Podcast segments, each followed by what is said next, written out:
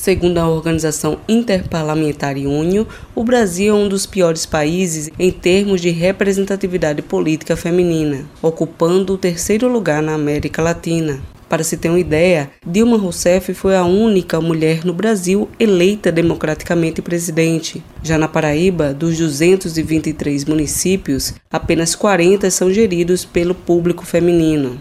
A Câmara Municipal de João Pessoa atualmente tem quatro representantes femininas dos 27 vereadores. E na Assembleia Legislativa, dos 36 deputados, seis são mulheres e apenas há uma deputada federal. No último pleito, foi eleita pela primeira vez na história da Paraíba uma senadora, mas nunca uma mulher foi eleita governadora da Paraíba. Com 56.048 votos, a professora Cida Ramos foi a deputada estadual mais bem votada nas últimas eleições. Ela destaca a importância da representatividade feminina nesses cargos.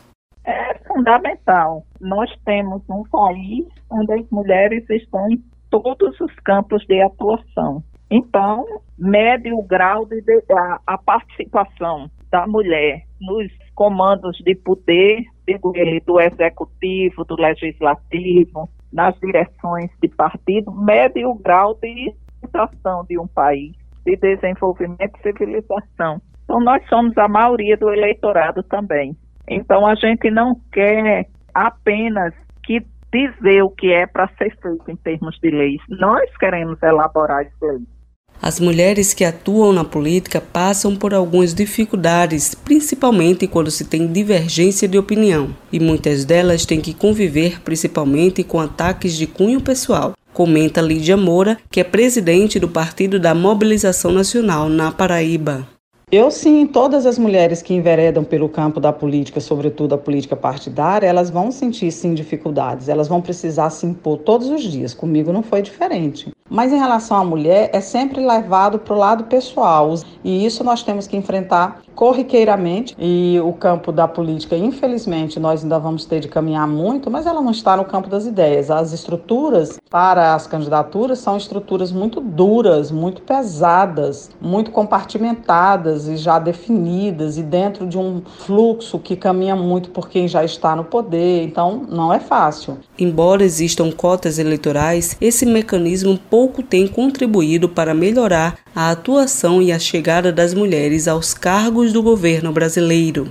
Além disso, muitas das candidatas que se inscrevem na lista de cotas partidárias são consideradas candidatas laranjas, ou seja, são mulheres que não têm interesse em pleitear um cargo político, estão ali só para cumprir o coeficiente necessário que os partidos devem ter para serem considerados legais no processo eleitoral.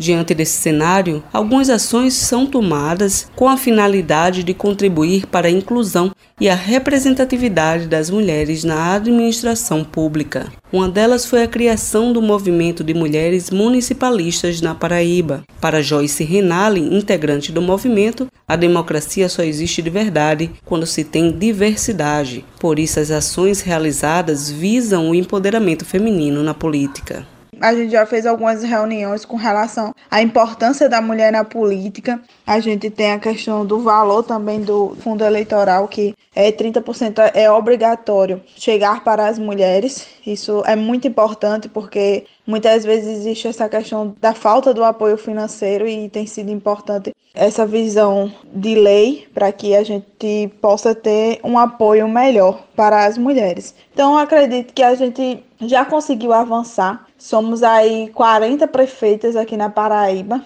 mas tenho certeza que a gente pode avançar muito mais. Cibele Correia para a Rádio Tabajara, uma emissora da EPC, Empresa Paraibana de Comunicação.